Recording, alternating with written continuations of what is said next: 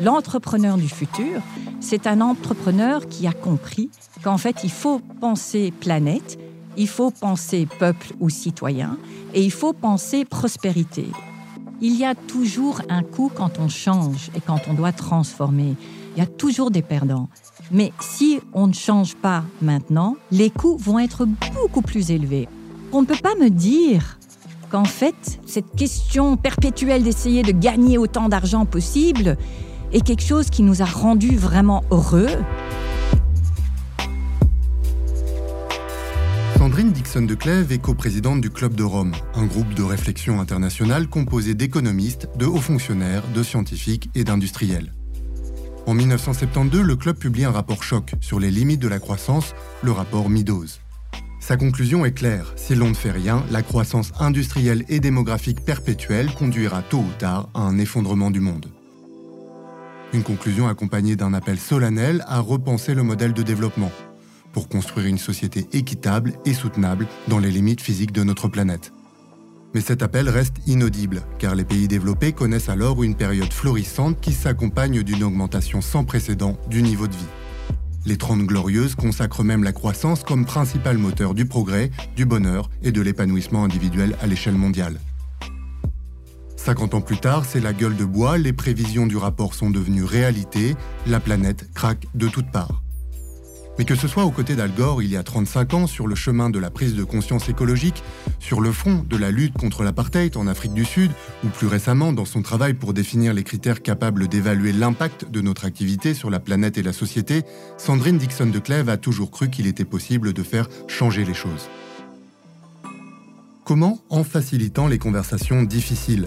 C'est ainsi que cette belgo-américaine définit sa mission sur son profil LinkedIn. En clair, elle tente de construire un dialogue entre les États, les institutions, les entreprises, les ONG et le monde de la finance. Hyperactive au sein des institutions internationales et hyper présente sur les réseaux sociaux, elle plaide inlassablement, dopée par une énergie et un enthousiasme qui semblent inépuisables.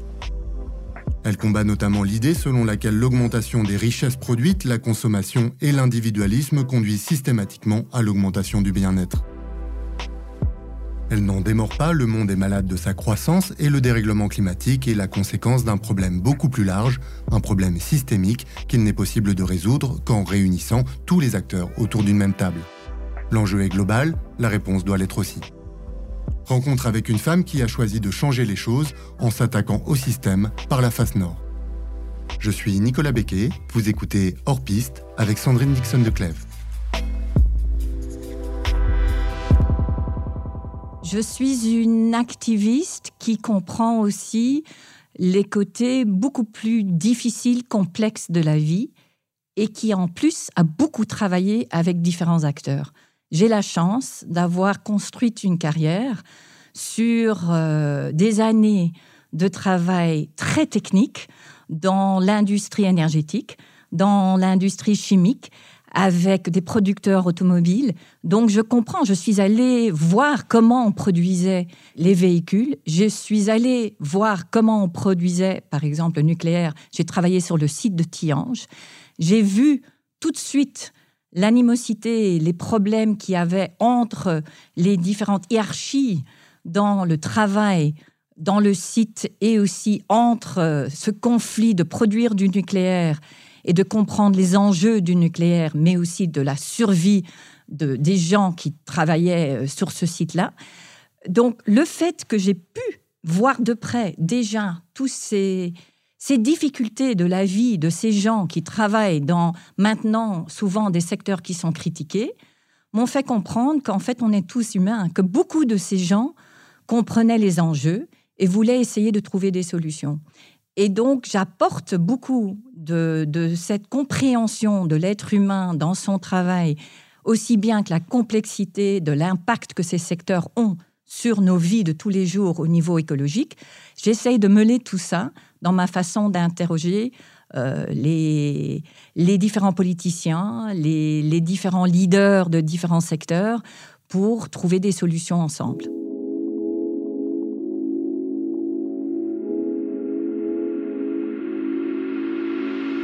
Le plus gros problème dans le leadership d'aujourd'hui, c'est un manque de compréhension que, en fait, tout est systémique et que souvent on reste figé dans une certaine compétence ou compréhension. Et, là, je crois que essayer de rentrer plutôt dans une compréhension et une compétence systémique aiderait en fait nos différents leaders. Et ça, c'est ce que j'essaie d'apporter dans mes conversations. Mais d'un autre côté, je dirais que même si il y a certains leaders, que ce soit des politiciens, qui sont malheureusement pas assez ouverts d'esprit pour comprendre que les enjeux sont tellement complexes qu'il faut pouvoir optimiser différents types de systèmes ensemble.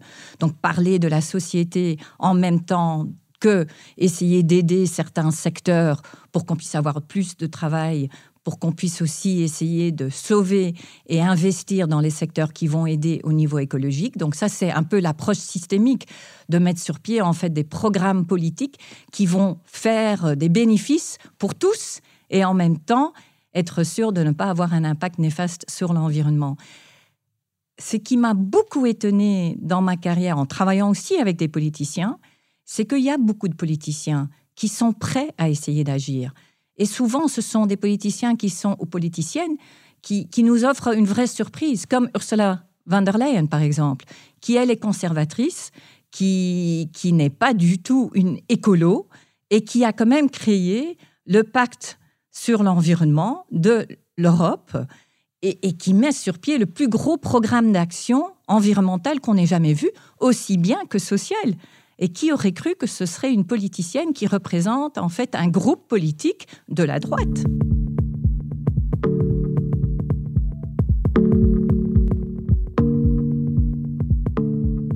C'est très important de parler de cette évolution écologique et je dirais aussi de, l'évolution de, tous les gros problèmes auxquels on a dû faire face. Parce que c'est une question que j'ai beaucoup eue des jeunes et dans mon livre Quel monde pour demain avec Adélaïde Charlier, Hanouna de Weber et aussi euh, la princesse Esmeralda, on a beaucoup parlé de cette évolution parce que je crois que la plupart des gens ne comprennent pas et des citoyens maintenant aujourd'hui se disent, et bien sûr je comprends, comment est-ce possible que vous, les politiciens, les leaders de hier, nous ont mis maintenant dans cette impasse aujourd'hui et que c'est nous les jeunes maintenant qui doivent essayer de solutionner tous ces problèmes? Mais il y a eu tellement de problèmes liés à l'environnement depuis 30 ans. Et même si on a su, et moi j'ai travaillé avec Al Gore il y a 35 ans, et même à ce moment-là, on a eu nos discussions avec des parlementaires dans le monde entier au niveau du changement climatique, mais qu'est-ce qui était le point le plus clé à ce moment-là? C'était le nucléaire. Après ça, ça a été bien sûr l'accident de Tchernobyl, il y a eu les accidents chimiques, il y avait certaines rivières et nos sols qui étaient tellement pollués qu'ils explosaient. Donc on a focalisé sur tellement de problématiques liées en fait à notre consommation et notre production qui étaient souvent très néfastes au niveau de nos ressources que on n'a pas nécessairement focalisé sur le changement climatique au moment où il aurait dû être focalisé dessus.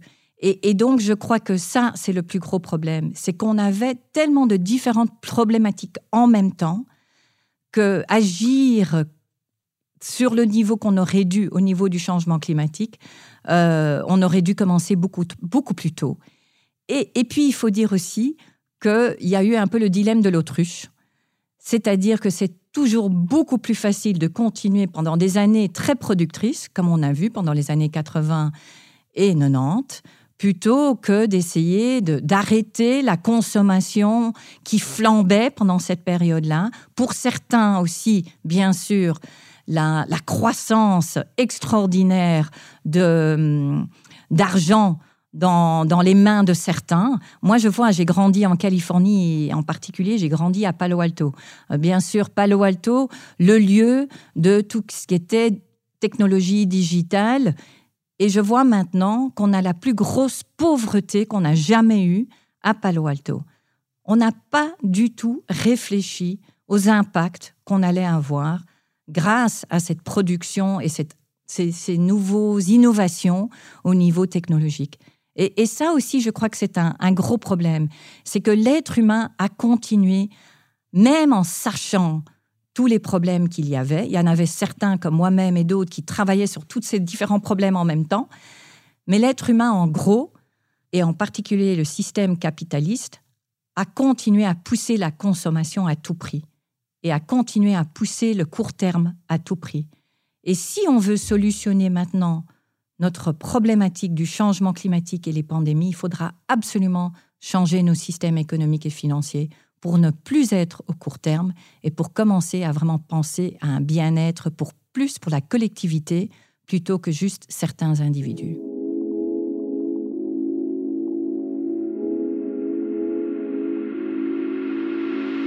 L'énergie de, la jeunesse est absolument fondamentale. Mais il faut aussi être conscient que c'est notre responsabilité à tous d'essayer d'avoir un meilleur dialogue intergénérationnel, mais aussi que la jeunesse ne veut pas s'occuper de tout. Donc c'est fabuleux que ces jeunes ont une voix.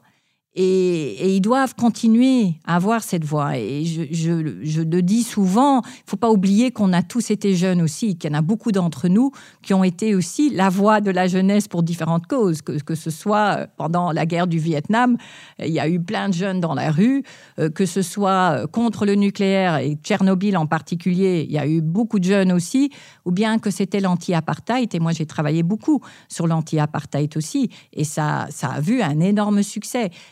Le fait qu'ils sont dans la rue et qui crient et qui demandent et qui font des demandes très claires au niveau de mieux penser à leurs intérêts et aussi au futur, ça c'est essentiel.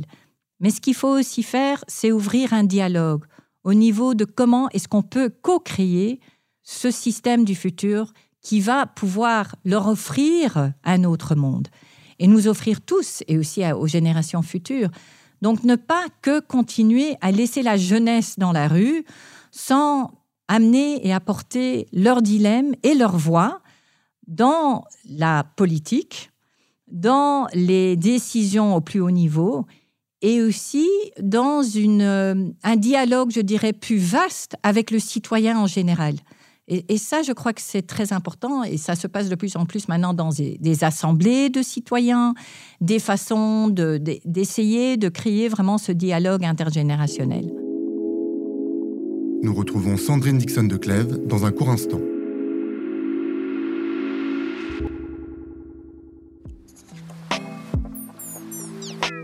De retour avec Sandrine Dixon de Clèves dans Hors Piste, le podcast de l'écho qui invite les décideurs et les décideuses à prendre la tangente pour exposer leur vision à 10 ans et imaginer un autre avenir collectif hors des sentiers battus. Le changement de vie, pour moi, c'est quelque chose de très, très positif. Parce que moi, je ne suis pas sûre que notre société est en bonne santé. Quand je parle d'un changement de vie, oui, d'accord, il y a des choses au, quotidien qu'il faudra changer. Mais si on regarde les statistiques, je pose la question est-ce que en fait le monde dans lequel on vit est un monde qui est en bonne santé? Et moi je dirais non, c'est un monde qui a un cancer très très grave. Et pour soigner le cancer, il faut faire des changements. Donc ce changement de vie, en fait, va nous guérir. Et quand je parle de guérison, je veux dire qu'on a maintenant des statistiques, en particulier dans l'Ouest, qui démontrent qu'on a de plus en plus de cas de maladies mentales, de suicides, et une plus grosse augmentation qu'on n'a jamais vue avant le Covid, même pas post le Covid. Qu'on a des jeunes qui maintenant vont gagner beaucoup moins que leurs parents. C'est la première génération depuis en fait la Deuxième Guerre mondiale que ceci se passe. Donc on ne peut pas me dire qu'en fait la société dans laquelle on vit, que l'Occident est bien, qu'en fait, euh, cette croissance, cette, question perpétuelle d'essayer de gagner autant d'argent possible est quelque chose qui nous a rendus vraiment heureux et, et bien. Non, notre santé n'est pas bien. Non, on voit tous les statistiques. On voit qu'il y a combien maintenant de jeunes qui sont en burn-out, combien de jeunes qui prennent leur vie. Pour moi, c'est un vrai problème. Et en plus de ça, maintenant, les statistiques post-Covid sont encore plus grave, on a de l'éco-anxiété, on a aussi maintenant l'anxiété concernant des pandémies du futur et on a une anxiété pour le futur. Tout court. Moi, je crois que le nouveau monde qu'on peut créer ensemble est un monde qui va faire beaucoup plus de bien à tous, même ceux qui maintenant sont en train de gagner du pognon dingue. Parce que j'aimerais bien leur demander s'ils sont vraiment heureux. Quand on voit en fait le nombre de statistiques où on démontre l'index sur le bonheur, ce n'est pas dans les États-Unis où il y a le plus de bonheur. Ce n'est pas dans beaucoup de, pays de l'Occident, ce sont souvent dans les pays scandinaves où il y a une économie beaucoup plus équitable, ou par exemple au Bhoutan, où en fait il y a très peu d'argent, mais en fait il y a une dispersion, il y a une équitabilité qui est mise déjà dans l'économie, où on a ce qu'on a besoin pour vraiment bien vivre, sans nécessairement avoir beaucoup d'argent qui parfois est une pourriture plutôt qu'une libération.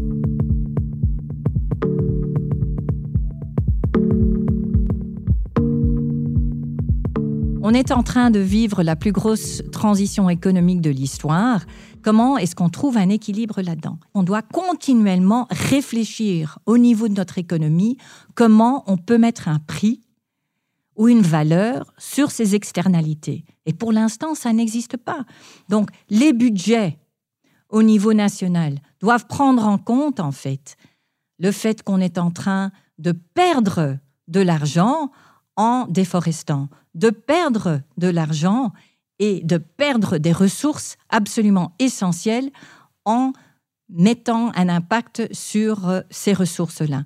Et, ça, ça veut dire qu'on doit mettre des, critères au niveau de la nature, des critères au niveau de la décarbonisation dans en fait nos budgets, que ce soit au niveau national, que ce soit au niveau d'un pays ou que ce soit au niveau d'une compagnie.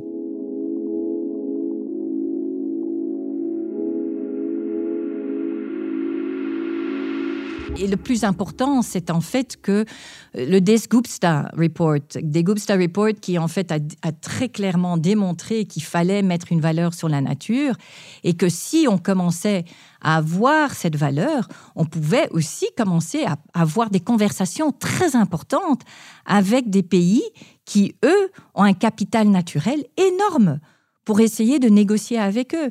Donc ça va très loin, en fait.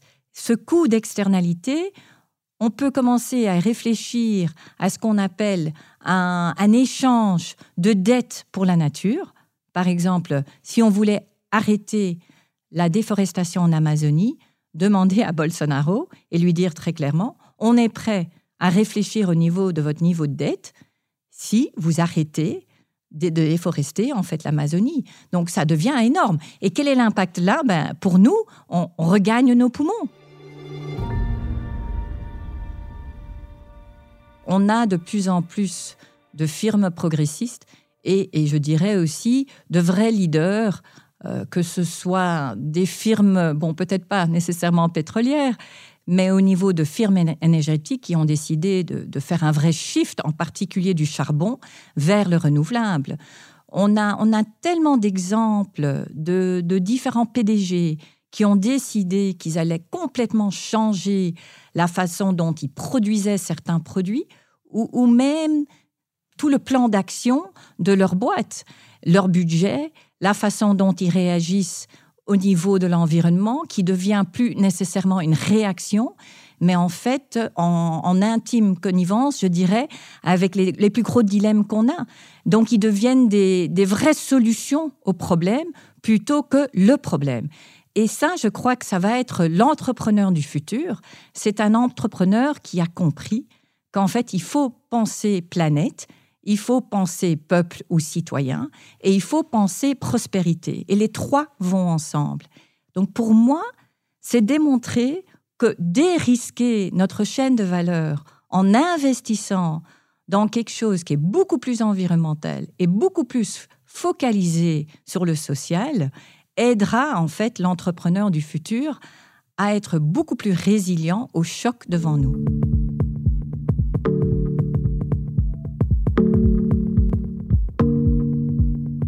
Il y a toujours un coût quand on change et quand on doit transformer. Les révolutions n'ont jamais en fait eu lieu sans des coûts. Il y a toujours des perdants. Mais si on ne change pas maintenant, les coûts vont être beaucoup plus élevés. On voit très vite que les coûts qui viennent de ne rien faire sont beaucoup plus élevés que les coûts de la transition et de la transformation. Et pour en revenir aussi à tous ces problèmes sociétaux qu'on a aussi, si on commence à essayer d'équilibrer et ce qu'on donne à la société et une, beaucoup, une meilleure vie pour et un accès pour beaucoup plus de, citoyens à une vie qui est meilleure, je, crois qu'ils seront prêts à avoir le coup en main. Mais, mais il faudra trouver des solutions pour essayer qu'on puisse les amener avec nous, ça c'est clair.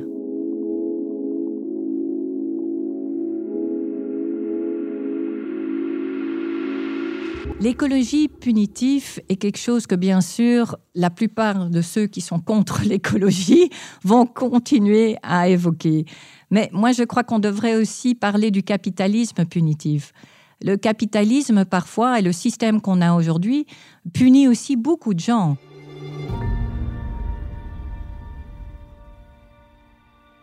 La transition juste doit être une compensation non pour le citoyen, non seulement pour le citoyen, pardon, mais aussi pour les, les compagnies ou les pays qui sont encore absolument liés à l'énergie fossile ou à des processus polluants.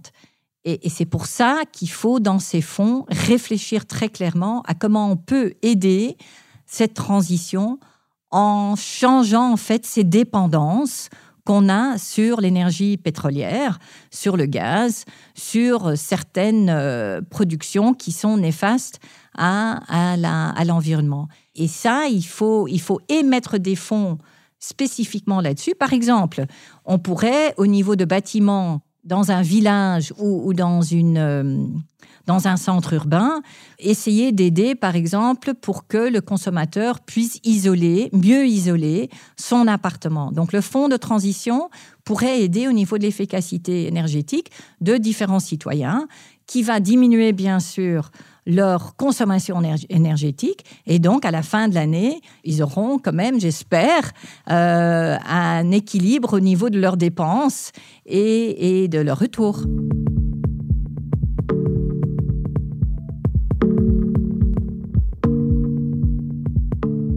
Moi, l'espoir vient du fait que ces 30 ans m'ont démontré, donc cette carrière, et j'ai eu une chance d'avoir une carrière tellement riche, et j'espère pouvoir continuer à en avoir une d'ailleurs, que, que l'être humain quand même est essentiellement bon et a beaucoup de ressorts, a beaucoup de possibilités, de capacités, est un innovateur. Si chaque être revient vers ce qui est le plus important et essaye, qu'on essaye de mettre toute cette créativité ensemble, moi je crois qu'on pourra s'en sortir. Le fait que j'ai deux filles me donne aussi le courage et le devoir tous les jours, parce que je le fais pour elles et je le fais pour les générations futures. Et, puis peut-être aussi cette compréhension de l'histoire, d'abord de, ma propre histoire et de voir le succès qu'on a eu dans pas mal de challenges dans le temps, le fait qu'on a déjà pu mettre de la législation au niveau des produits chimiques, par exemple, des polluants, que ce soit au niveau de, de l'énergie, que maintenant on est pour la première fois à une équitabilité au niveau du prix énergétique entre tout ce qui est énergie fossile et énergie renouvelable. il y a dix ans, on croyait que c'était impossible.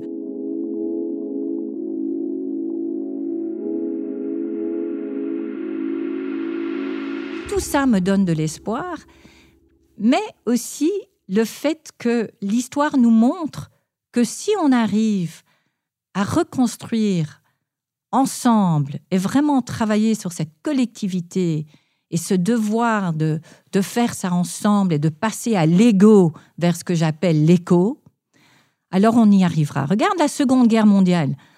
Mes grands-parents ont été dans cette guerre mon grand-père a été envoyé en camp de concentration pendant trois ans. Et il a pu reconstruire sa vie. Il a pu redevenir positif.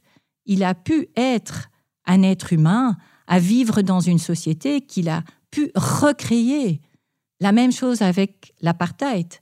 On a pu totalement changer un régime inégal. Bon, il y a encore beaucoup de problèmes, mais au moins on a pu arrêter l'apartheid. Qui aurait cru qu'un homme comme Mandela pourrait sortir d'une prison et être assez ouvert d'esprit de reconnaître que la culpabilité et bannir certaines personnes n'était pas la façon de reconstruire son pays. Donc, il y a tellement d'exemples dans notre histoire qui démontrent que l'être humain peut être humain. Et ça, pour moi, c'est ce qui me garde et qui me donne l'espoir pour pouvoir me réveiller chaque matin et dire on y arrivera. Vous venez d'écouter Hors Piste, un podcast de l'écho réalisé par Nicolas Baudou et présenté par Nicolas Becquet. Si vous avez apprécié ce podcast, n'hésitez pas à laisser un commentaire et quelques étoiles sur votre plateforme d'écoute favorite. Retrouvez tous les épisodes de la série sur l'application et le site de l'écho.